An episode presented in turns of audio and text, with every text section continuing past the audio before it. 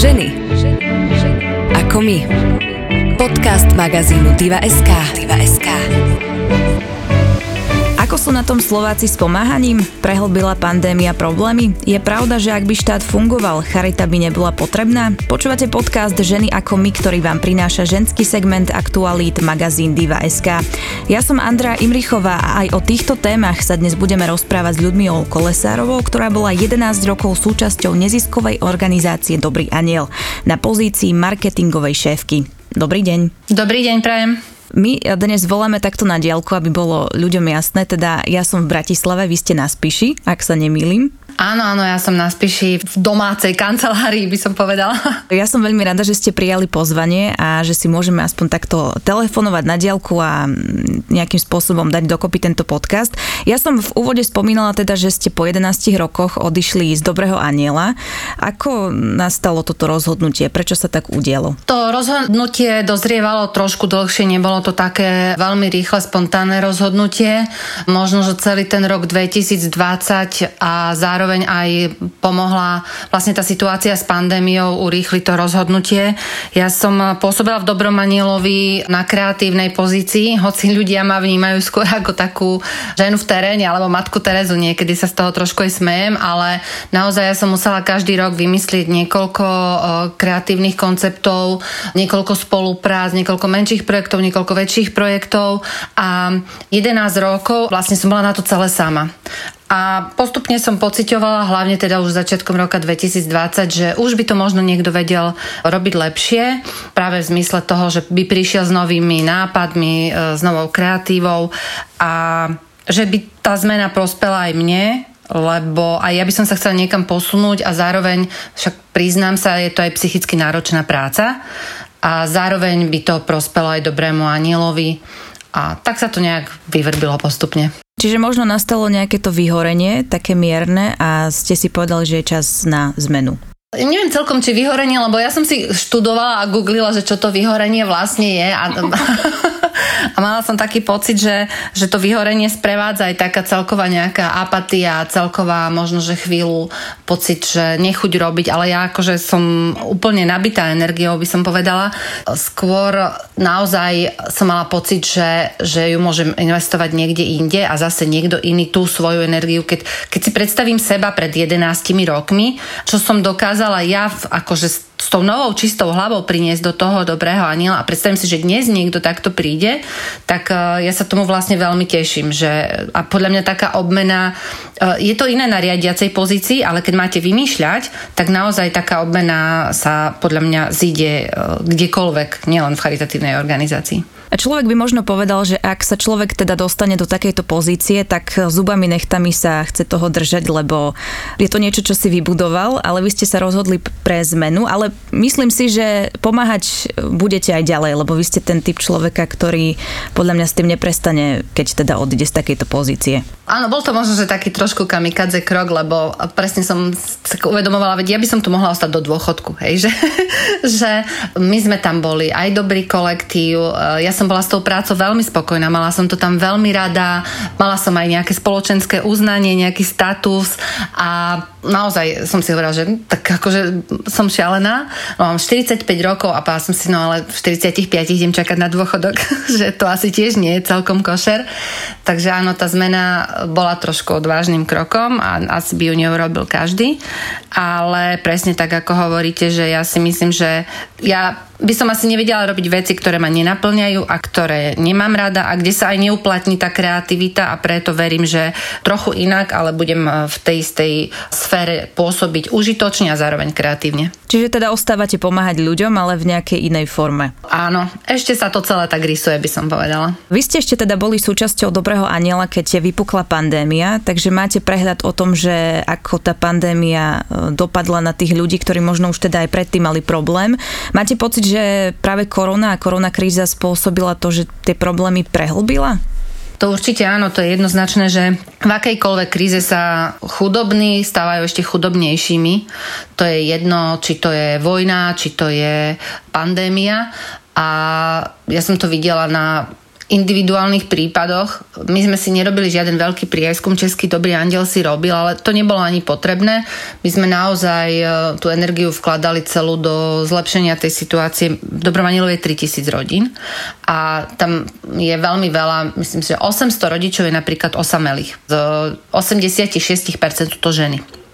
Tie ženy sú osamelé, už mali akože s chorobou a s tou osamelou starostlivosťou o dieťa naozaj mali veľmi veľa čo robiť.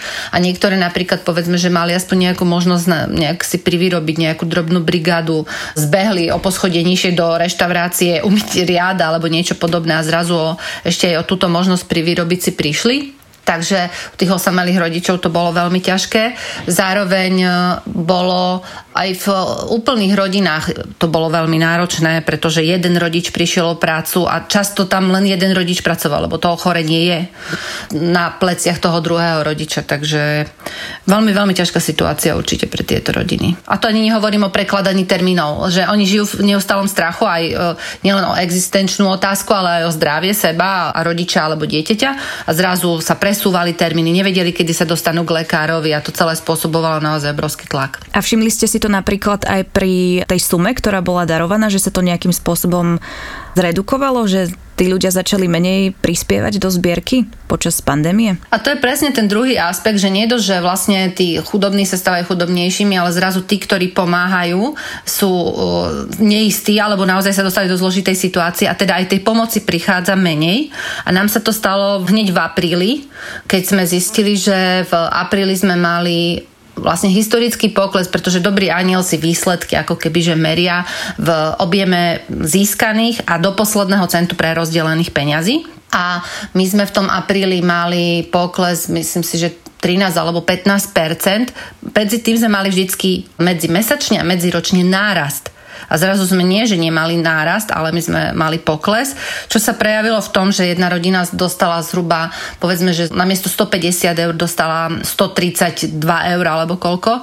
A ono sa to zdá, hej, že no však akože, neviem, o 19 eur menej, ale 19 eur pre takúto rodinu naozaj znamená možno, že stravu, ja poviem, že na niekoľko dní. A to je rodina, kde je choroba, na toto nesmieme zabúdať. Možno keď nás niekto teraz počúva, tak si hovorí, že naozaj nemám v tejto situácii stovku, dve stovku navyše, aby som mohla darovať, ale vy ste teda aj spomínali v nejakom rozhovore, že naozaj stačia 3-4 eurá mesačne, aby sa tá rodina mala lepšie. Čiže možno aj v tejto situácii pandemickej sa dá pomáhať aj takýmito menšími krokmi. Presne to je taká základná téza, s ktorou možno, že aj my ako marketéri v treťom sektore, ale zároveň aj verejnosť nevieme veľmi dobre narábať a to je to, že, že naozaj tie 3 eurá alebo tých 5 eur je obrovská pomoc, pretože tých ľudí, ktorí nie sú v problémoch, je oveľa viac ako tých ľudí, ktorí sú v problémoch a oni sú proste jednému človeku v problémoch sa vysklada 100 ľudí alebo ja neviem 50 ľudí, ktorí sa majú lepšie. Čiže ľudia sa nemusia vôbec obávať toho a to je často som počula, že oh, veď ja, ja ani poriadne neprispievam do toho dobrého aniela, ja len nejakých 5 eur a pritom 5 eur, to je super 5 eur každý mesiac, lebo. Takže ľudia musia pochopiť, že nepotrebujeme veľa peňazí, ale potrebujeme veľa ľudí. Jasné. A máte pocit, že ak by sa o tomto hovorilo viac, že viac ľudí by sa možno nejako zmobilizovalo, že málo sa hovorí o tom, že naozaj stačí 3-4 eurá, že treba pomáhať aj v tejto dobe a nejako sa zmobilizovať? No ono sa o tom hovorí, ale ako z toho marketingového hľadiska niekedy je to tak, že vy musíte povedať tak veľa informácií, musíte povedať nejakú emóciu, nejakú technickú informáciu a zrazu to tam sa stráti. A druhá vec je, že ľudia žijú podľa mňa veľmi také rýchle a možno, že niekedy aj také povrchné životy, lebo keby len na chvíľočku si sa zamysleli, tak by na to prišli aj sami, ale ono ich to zomelie celé to každodenné naháňanie sa za prácou, možno za nejakým, ja tak poviem akože idealisticky, že konzumom, nenaštudujú ten web alebo niečo, hej, že ne, nevenujú tomu dostatočnú pozornosť, že to naozaj stačí málo. A vy ste spomínali, že tam bol nejaký celoročný aj nárast tých ako keby príspevkov, čo sa pred pandémie týka, čiže Slováci ako keby každým rokom darovali viac a viac tých peňazí, že viac Slovákov sa zhromaždilo na tom dobrom anielovi a snažilo sa prispieť, alebo ako to bolo? No, my sme si to normálne akože tak manažersky vždycky sledovali a vyhodnocovali všetko a samozrejme, že našou úlohou bolo získavať stále viac a viac darcov, dobrých anielov a zároveň ale udržať aj tých, ktorí prispievajú, pretože u nás vlastne dobrí anieli prispievajú pravidelne mesačne, každý mesiac. Čiže na jednej strane pracujete s tým, aby ste udržali tých darcov a, a zároveň získavate a celkovo aj v charite alebo v treťom sektore je to tak, že najprv vždycky chytíte určitú skupinu veľkú. A z roka na rok už postupne zbierate až po jednom niekedy, lebo už tú najväčšiu masu, ktorá sa vždycky hrnie do každej pomoci, do každého projektu, oni sa tak presúvajú ako taký krdeľ, že tak týchto ľudí e, pochytáte a potom postupne to zbierate stále ťažšie a ťažšie, ale zároveň je veľmi dôležité sledovať napríklad inovácie, ako čo najviac zjednodušiť tým ľuďom, to prispievanie a tým sa vytvárajú ďalšie možnosti získať ďalšiu skupinu, ktorú ste dovtedy neoslovili, lebo proste oni potrebujú niečo iné, technicky niečo iné, hej, že, že potrebujú napríklad platbu kartou, lebo u nich neexist, že by si niekto zriadil trvalý príkaz. Čiže aj tými inováciami sa dá získať ďalšia určitá skupina darcov, ale naozaj je to veľmi to musí krok v kroku, starať sa o existujúcich, získavať nových, sledovať trendy a prichádzať s niečím novým. Čiže je to taká mravenčia práca, aby ste teda, teda obchytali všetkých, e, ktorých sa to môže dotknúť. Ja viem, že sa vás to pýtajú všade, ale máte teda pocit, že Slováci chcú pomáhať, alebo sú takí, že skôr e, sa snažia nevidieť tie problémy a snažia sa žiť svoj život bez toho, aby sa zaoberali problémami ostatných cudzích ľudí. Tak ja som bola vždycky taký optimista, idealista, som hovorila, že ľudia sú super a naozaj v Dobrom Anielovi sa zbiehalo to najlepšie na Slovensku. Tam ľudia nielen dávali peniaze, ale aj pobyty, auta, tábory, čokoľvek možné. Na druhej strane vždycky sa musíme pozrieť na čísla, na nejaké, na nejaké štatistiky a to Slovensko je síce krásna, skvelá krajina, ale má rezervy. Má sa kam posunúť, tak by som to povedala. Sú aj v porovnaní, aj medzi medzinárodné porovnania, ktoré sledujú tieto veci a nikdy sme tam neboli na nejakých popredných priečkách. A Zároveň často si to môžeme porovnať minimálne s Českou republikou, ktorá je síce raz taká veľká ako my v počte obyvateľov, ale potom si stačí tie čísla prenasobiť alebo predeliť a vidíte, že aj v Českej republike je to darcovstvo rozšírenejšie samozrejme. Čiže máme rezervy a my sme niekedy patrali po tých príčinách, že prečo istá skupina ľudí a dosť veľká hovorí, že ja som si pomohol sám a mne nikto nepomohol, tak prečo ja by som mal pomáhať, alebo si nájdu také bez e, naštudovania element elementárnych vecí také výhovorky, že á, to určite ide celé na režiu a takéto veci. A ono to Slovensko bolo vždycky také trošku ako keby, že utlačané, ľudia sa vždycky báli, hej, raz prišli Tatári, raz prišli Rusi na tankoch, raz prišli, neviem, Maďari nás tam zo spodu tlačili a Slováci sa vždycky len tak sústredili na to svoje, aby si uchránili, tak sa ešte historicky sa musíme posunúť, aby sme získali dostatočné sebavedomie a uvedomili si, že nás nikto nezie a že môžeme, nemusíme sa starať len o seba, ale aj o ďalších ľudí. Možno je jedna z tých príčin, eh, ja neviem, výchova, že možno nás rodičia neviedli k tomu, aby sme pomáhali, lebo ja som čítala teda, že eh, vy ste boli vždy vychovávaná touto cestou, že už keď ste bola malá, tak eh, ste vedeli, že treba pomáhať ľuďom, že keď ste videli nejakého človeka ležiaceho na chodníku, tak vždy ste teda prišli a zistili, že či je v poriadku a tak ďalej, že máte pocit, že možno aj toto je jedna z príčin, prečo Slováci to nemajú v sebe nejako vybudované? Nechcem teraz hádzať do všetkých do jedného vreca, ale tak vo všeobecnosti, že možno už sa venovať aj deťom. Akože tí Slováci, ktorí, povedzme, že lebo naozaj veľká skupina, ktorá pomáha, ktorá sa veľmi snaží, v istej to badám, že sa to prebudza, že to prichádza, ono to musí prísť trošku ako keby aj s výchovou, že to je trendy, tak ako, ja neviem, v Spojených štátoch už od školy je trendy dobrovoľníctvo a účasť na nejakých aktivitách a ono to nie je vždy o peniazoch samozrejme, tak e, u nás to ešte len teraz začína byť, že aj firmy sa píšia tým, že majú svoje CSR aktivity, teda spoločensky zodpovedné aktivity.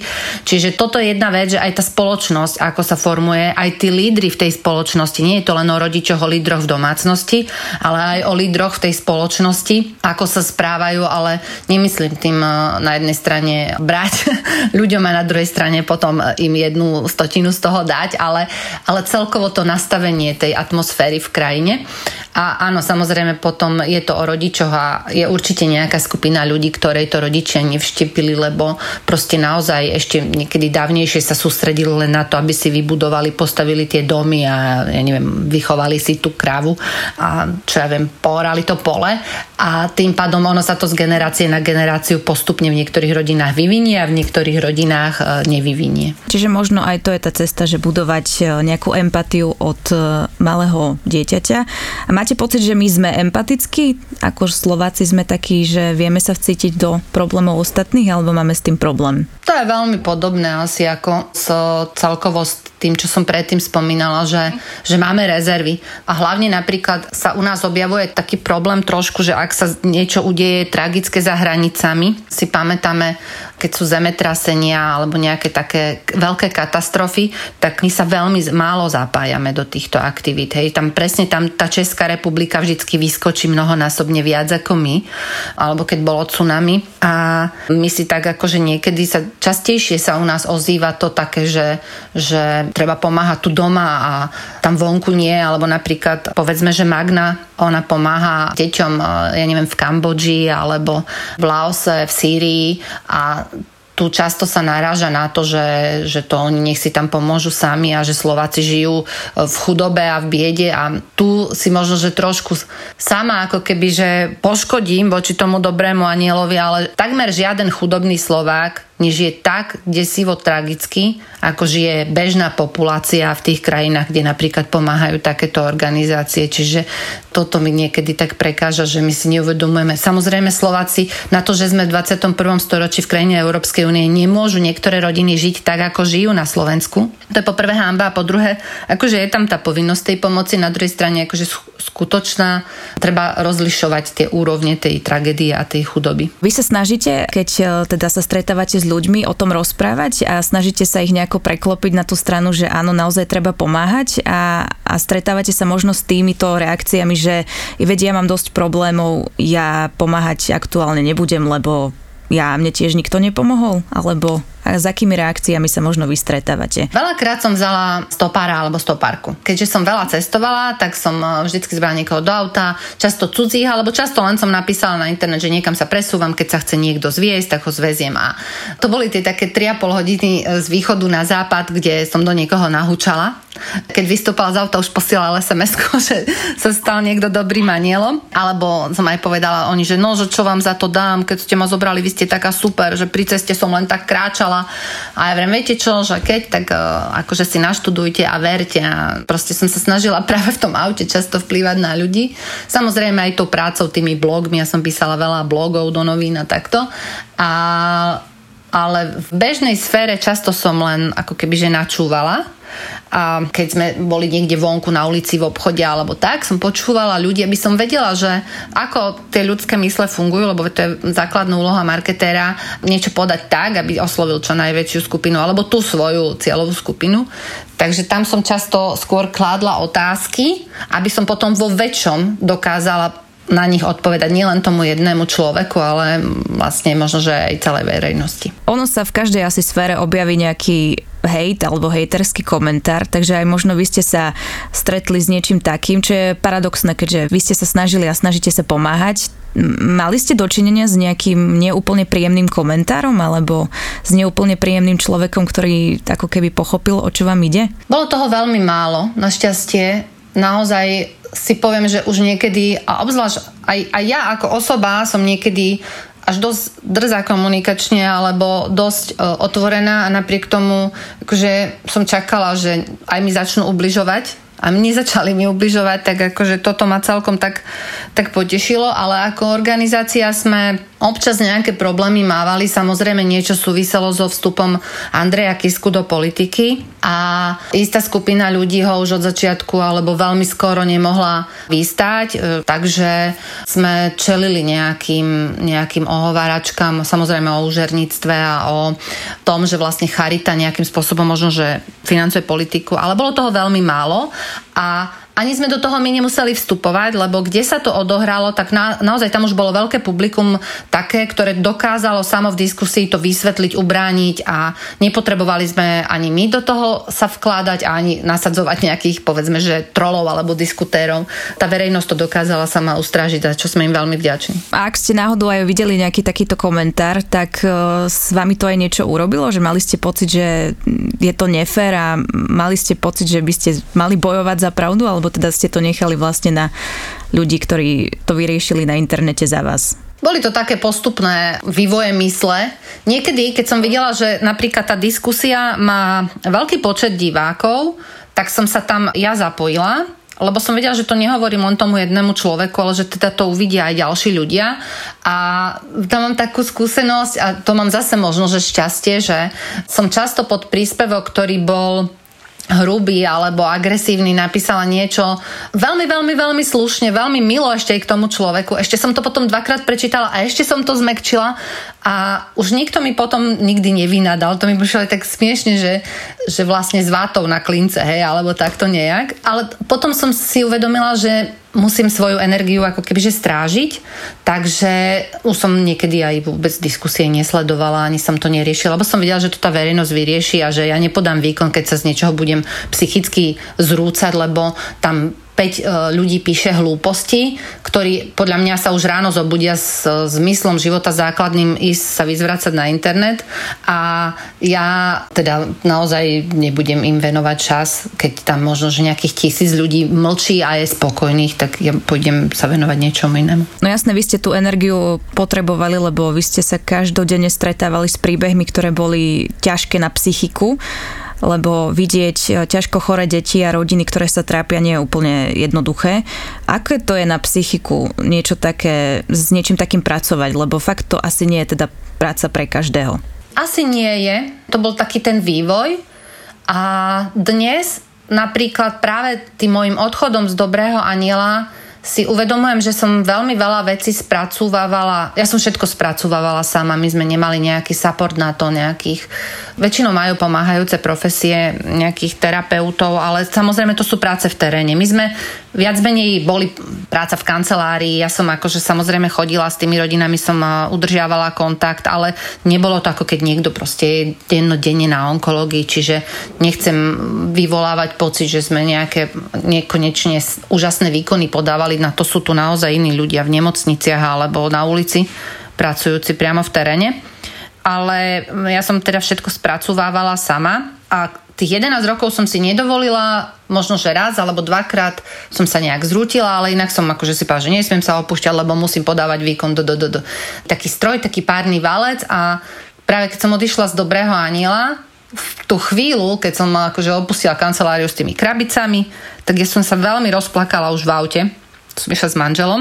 A ja som sa nerozplakala, pretože odchádzam z tej práce. S tým ja som ako keby, že bola vysporiadaná, ale ako som aj brala tie veci a tam boli obrázky od tých detí, tak som si uvedomila, že teraz sa už môžem rozplakať, lebo teraz ma to nebude brzdiť v tom, aby som tú prácu tam podávala, lebo ja už tam nebudem. Takže som tam sedela a plakala ešte na parkovisku v Poprade pred budovou manžel bol tak akože v šoku, lebo on tak nevedel, že až tak strašne som zúfalo, sa mi ťažko odchádza. Ja som potom naozaj si uvedomila, že to je preto, že to niekde v sebe všetko mám asi uložené. Nie je to nejaká dráma, akože nemám nočné mori ani sa nezobudzam spotená, ale veľmi dobre filtrujem informácie, ktorým sa venujem, filmy, ktoré pozerám, knihy, aké čítam, lebo viem, že čo mi robí dobre a čo by mi dobre nerobilo tak z toho, čo hovoríte, tak e, mne z toho vychádza, že ste veľmi, veľmi, veľmi silná žena, lebo nie každý by to takto zvládal.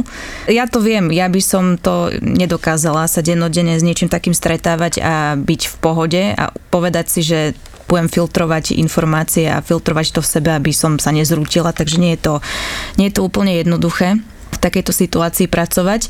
Boli ale teda nejaké príbehy, ktoré vo vás ostali, nejak zarezonovali a možno na to spomínate dodnes v dobrom alebo ja neviem, nie úplne šťastne? Všetko to sú príbehy. Ono sa to tak samozrejme zlieva do takých všeobecných vied, ale to je z partizánskej ľubče babička, ktorá sa sama stará o svoju vnúčku, lebo už jej dcera vlastne umrela a teraz aj tá babička je onkologická pacientka, žijú si tam proste v takej izbe jednej s ohrievačom aby mali teplo. Ja som tam k ním chodila, oni mi vždycky urobili takú tureckú kávu, z ktorej ma skoro hodilo o zem, lebo tam mi chcela dopriať babička, tak tam dala veľa tej kávy. A my sme tak sedeli v tej takej kuchynke malej, chladnej, kde boli na stenách polepené tie fotky tej céry, ktorá umrela a boli sme tam s tou babičkou a s tou vnúčkou a tých príbehov je veľmi veľa. Na druhej strane darcovia, keď ja som často niekam išla a dostala som darčeky, ktoré som potom prenášala, mne to padalo všetko do auta, potom som si tak v Bratislave som naložila, ja neviem, tri krabice kozmetiky, tak už by som to mala asi po ceste. To sú strašne nesystémové, brzdiace vás veci, ktoré vám urobia najviac radosti, hej, lebo základnou úlohou našou bolo pre 3000 rodín pozháňať mesačne okolo 450 tisíc eur a zrazu máte kartón šamponov a rozmýšľate, že čo s ním, ale brutálne sa tešíte na to, ak proste niekde zaklopete a dáte niekomu 5 šamponov. Akože manažersky hrozné, ale, ale tá najväčšia radosť a to nás ako keby posúvalo dopredu. Skvelé boli zážitky vianočné, keď chátar z Popradského plesa každý rok na Vianoce na 5 dní urobil Vianoce práve aj rodinám z Dobrého Aniela, aj deťom z detského domova. Ja som vždycky čakala v Poprade na stanici a vždycky sme vyberali také rodiny, kde naozaj, to sú rodiny, ktoré roky neboli na dovolenke. To, to akože nie, že na dovolenke, ani na prenocovanie niekde a že by im niekto dal raňajky, to vôbec neexist. Takže zrazu išli do hotela, lebo ono to je horská chata, ale je to hotel a tam ešte mali stromček a spolu zdobili perníky. A ja som tam vždycky prišla za nimi, doma som nemala napečené, navarené a, a oni potom tie rodiny tým, že vlastne trpeli e, istým spôsobom rovnako, tak veľmi im to pomohlo, že sú spolu, lebo nikto ich tak nepochopí, ako sa oni pochopia, že sú spolu. Takže potom si rok, dva, tri ešte volajú, píšu a ja som mala česť a to šťastie byť toho celého svetkom. Tak to sú také veľmi pekné veci. A tým, že si spomínali, že tým ľuďom naozaj urobí radosť aj takáto vec, alebo šampón, alebo naozaj maličkosti, tak máte pocit, že sa to nejak odzrkadlilo aj vo vašom živote? Že máte pocit, že toho toľko až nepotrebujete, aby ste žili spokojný život? Že sa nejak nepotrebujete obklopovať materiálnymi vecami a, a tak? Ja som s tým už do, dobrého aniela prichádzala, lebo ja som z takých skromných pomerov. Mne, keď som mala 18 rokov, umrel otec a my sme vtedy kúpili taký starší dom a na ňo bola ako keby, že na, na opravu a na dostávanie bola požička, ktorú sme s mámkou splácali. Mamka bola učiteľka. Čiže my sme jedli varené kolienka celý týždeň. Prvý deň čisté, druhý deň s vajíčkom, tretí deň s makom, štvrtý deň len s maslom a piatý deň čisté. A pod stromček sme si dávali menšturačné vložky, lebo to bolo jediné, čo sme si mohli kúpiť a aj tak sme na to museli vynaložiť tie peniaze.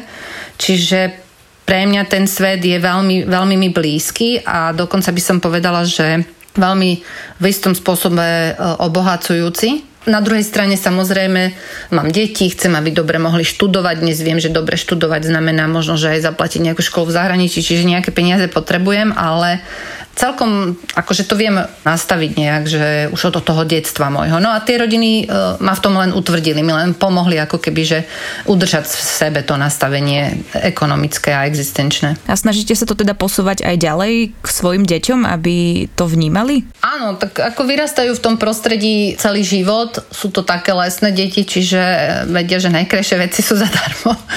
Ale tak verím, že áno. Aj, aj k tej solidarite, my sme ešte keď sme bývali v Koši Košiciach, tak ja som k nám nosievala z krízového centra takých súrodencov sa hrávať normálne domov. To boli dvaja bratia, ktorí aj u nás niekedy prespali a niekedy naozaj si krajšie veci uložili než moje deti u nás, lebo mali proste nejaký režim. Hej oni v takom prostredí tie moje deti vyrastali. Čo nechcem akože z nich robiť e, ideálne deti voči iným deťom, lebo však každý má svoje muchy, ale niečo videli, čo možno iné deti nie. Stalo sa možno teda nie raz ani dvakrát, teda, že z ľudí, ktorým ľudia prispievali v Dobrom anielovi, sa stali ľudia, ktorí začali tiež prispievať a pomáhať ostatným rodinám?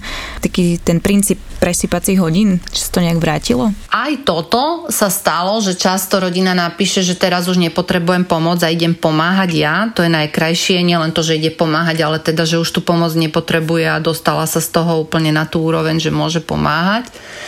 To je dosť časté, ale na čo som je natrafila, možno, že v druhom roku v Dobrom Anielovi a to bola taká ráritka, že rodiny, ktoré dostávali pomoc, hneď začali aj prispievať do dobrého aniela. A mne to nejak, najprv som si hovorila, že aké to je zvláštne, že niekto dostáva, ja neviem, 130 e, eur a z toho 3 eur späť pošle do dobrého aniela. To ani nemá ekonomickú logiku, ale práve to je to najkrajšie, že oni si presne uvedomili, že byť súčasťou toho systému hoď s malou sumou robí ten systém veľký. Hej, že oni chcú pritom byť dať tie 3 eurá, lebo presne oni najviac pochopili tú myšlienku toho celého. Že byť pri tom, hoci malou čiastkou je to najdôležitejšie. Vy ste v jednom rozhovore spomínali, že my Slováci sme aj čo sa uh, tých darov týka dosť vyberaví, že ako keby vyberáme si to, komu chceme pomôcť, že nech to nie je, ja neviem, rómska rodina, nech to nie je, neviem, že sme v tomto taký neúplne otvorení. Neviem, či sa to zmenilo nejak časom. Túto skúsenosť mám skôr s vecami. Ako nejak, my sme to nevyhodnocovali cez nejaké dáta, ale, ale často sa stalo, že keď niekto chcel darovať veci, alebo ja tak akože vnímam aj tie diskusie na tom internete, dokonca ja, hyperaktívny človek, som zriadila stránku, kde 4000 ľudí tromi klikmi, hej, na Facebooku, kde 4 tisíc ľudí proste si presúva veci v rámci nášho mesta a akože si predáva použité veci. Blšačik sa to volá, z.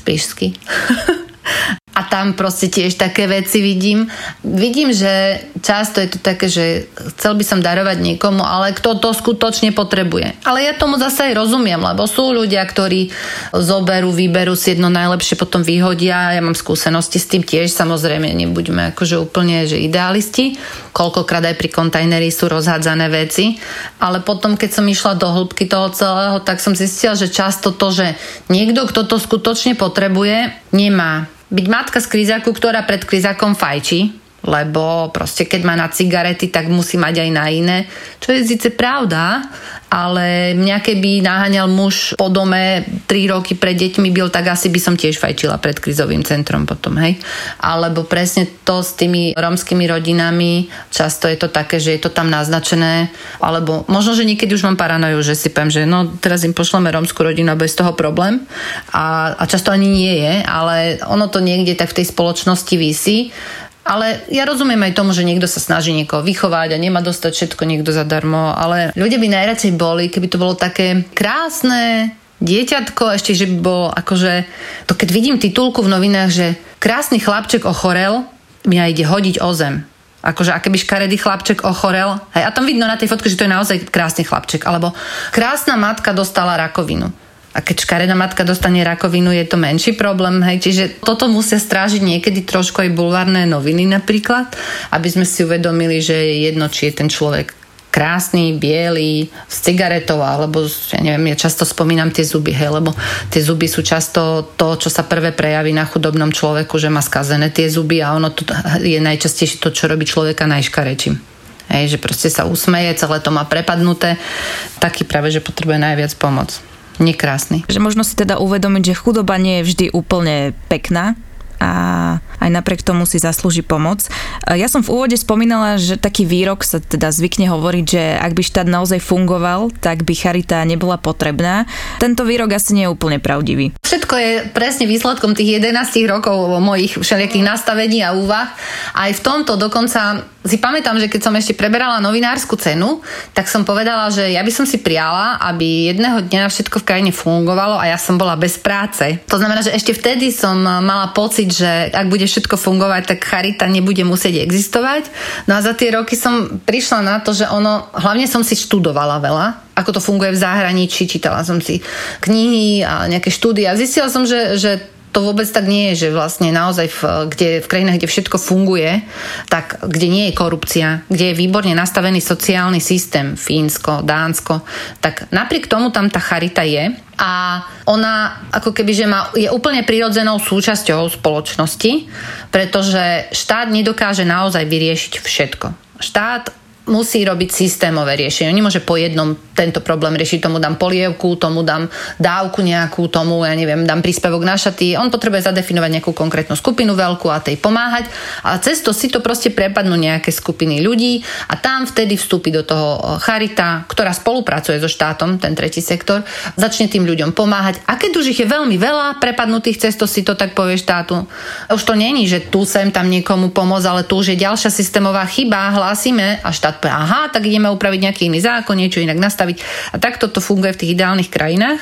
No a to znamená, že aj keby u nás e, jedného dňa teda e, sa tu všetko dalo dokopy, tak tá charita by tu fungovala.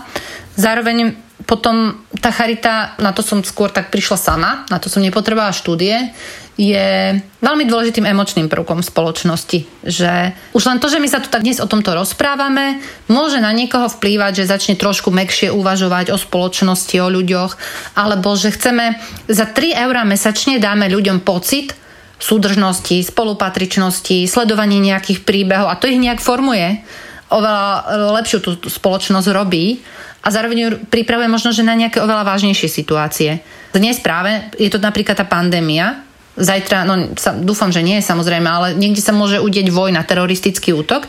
A tí ľudia, ktorí sú neustále vedení k tomu, aby pomáhali, boli solidárni, aj tou charitou, lebo nemusia to mať vždy z rodiny, tak vtedy tá spoločnosť dokáže aj tým väčším problémom lepšie čeliť, lebo je na to pripravená, že to bol pekný príklad, keď v Bostone bol maratón a vtedy tam vybuchla taká bomba, veľmi veľa bolo zranených, ona myslím, že mala v sebe aj klínca, neviem, proste, že naozaj bolo veľmi veľa zranených, dokonca tie bomby boli asi viacero, tak e, okamžite sa začali deť mnohé veci, ktoré ľudia začali robiť zo, solidarity, to znamená nechávali otvorené vchody, byty, aby ľudia sa mohli skrývať nejaký, taxiky sa zhromažďovali, aby prevážali na darovanie krvi tých, ktorí zranení nie sú. A, a celé to sa organizovalo ľahšie aj preto, lebo možno, že niekde sa tá spoločnosť formovala od začiatku na nejaké takéto aktivity a u nás to môže byť e, cez, dajme tomu, cez dobrého aniela alebo cez iné charity, že ľudia budú vedieť, že treba si pomáhať a keď príde to najhoršie, čo nemusí, ale,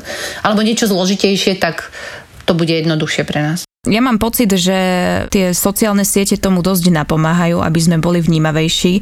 Ja si teraz spomínam na to, keď teda vybuchla napríklad bytovka v Prešove, že vtedy sme sa ako keby národ zomkli a vtedy si pomáhali, čiže sme asi na dobrej ceste čo sa tohto týka. To nie len bytovka v Prešove, ale len nedávno, a to je v súvislosti s pandémiou, sme mali krásny príklad, keď vzniklo Kto pomôže Slovensku, skupina kolo Šimona Šická a Ľudský Paškovej urobila vlastne projekt, keďže sa zistilo, že zdravotníci nemajú vôbec nič, nemajú to nie, že respirátory alebo ochranné obleky, ale oni nemali ani rukavice, ani jednorázové rúška a štátne hmotné rezervy boli na nule, lebo pán Kvičura si doma naskladal zlaté tehly, tak e, vtedy vlastne oni, myslím, že kto pomôže Slovensku za 3 dní vyzbieralo 1,2 milióna eur práve na to, aby dokázali nakúpiť zdravotníkom skôr, než sa podarí to štátu zabezpečiť a nejak vyriešiť, tak aby tie základné ochranné pomôcky nakúpili zdravotníkom a to všetko bola verejnosť. Boli tam samozrejme nejaké firmy, ale aj jednotlivci. To bolo krásny príklad nie v dávnej dobe. Ak by ste vy boli na takej tej vyššej pozícii, možno niekde v politike a tak, tak čo by bol možno taký prvý krok, ktorý by ste urobili, aby ste na, napomohli práve tejto situácii, možno ľuďom, ktorí nie sú v úplne ideálnej situácii? Dnes prvý krok, keď je pandémia, by bola, že by som sa im veľmi pokojným hlasom prihovorila a upokojila situáciu a snažila sa im vysvetliť, že sa môžu o štát oprieť a že sme tu pre nich, lebo toto nám tu chýba. A potom, keby sme už išli do takej roviny mimo pandemickej a mimo hysterickej, tak by som... Ja si myslím, že naozaj tá skupina tých osamelých rodičov, to je obrovský problém v krajine. Dokonca si myslím, keď sa hovorievalo, že charita supluje štát, tak ja som mala niekedy pocit, že my nesuplujeme štát, ale suplujeme toho druhého partnera, ktorý často odišiel a neplatí výživné, alebo využíva všelijaké kľúčky na platenie výživného. A pre mňa je toto úplne že neuveriteľná vec, že dieťa má dvoch rodičov a živory s tým jedným často chorým rodičom a ten druhý rodič si niekde zarába, ja neviem, 2000 eur mesačne na čierno a neprizná to a tým pádom platí 29 eur minimálne výživné. Čiže tá skupina tých osamelých rodičov je jedna zo základných tém, ktorým sa treba intenzívne venovať. A ja mám ešte takú slabosť na starých ľudí, ktorým podľa mňa sa tiež treba veľmi intenzívne venovať. To je síce mimo tému dobrého aniela, ale keďže národ stárne, a my tu naozaj nemáme nastavené žiadne mechanizmy poriadne na to, aby sme sa s tým vyrovnali spolu, tak aby bola zabezpečená ľudská dôstojnosť starým ľuďom, tak ešte toto by trebalo riešiť čo najskôr. Ja som veľmi rada, že som sa dnes mohla s vami rozprávať o týchto témach, lebo podľa mňa kľúčové je sa o tom rozprávať, aby ľudia vedeli, že, že treba pomáhať a komu treba pomáhať a na koho treba myslieť. Ja vám budem veľmi držať palce, aby sa vám darilo vo vašom živote. Nech teda budete mať plány a pracovné zameranie akékoľvek. Budem rada, ak sa ešte teda niekedy spojíme a prosprávame sa, lebo ste veľmi silná žena a veľmi inšpiratívna žena. Takže ďakujem vám veľmi pekne. Ďakujem veľmi pekne za priestor, že som mohla rozprávať o týchto veciach a prajem všetkým veľmi príjemné chvíle. Ženy ako my. Podcast magazínu Diva.sk. Diva.sk.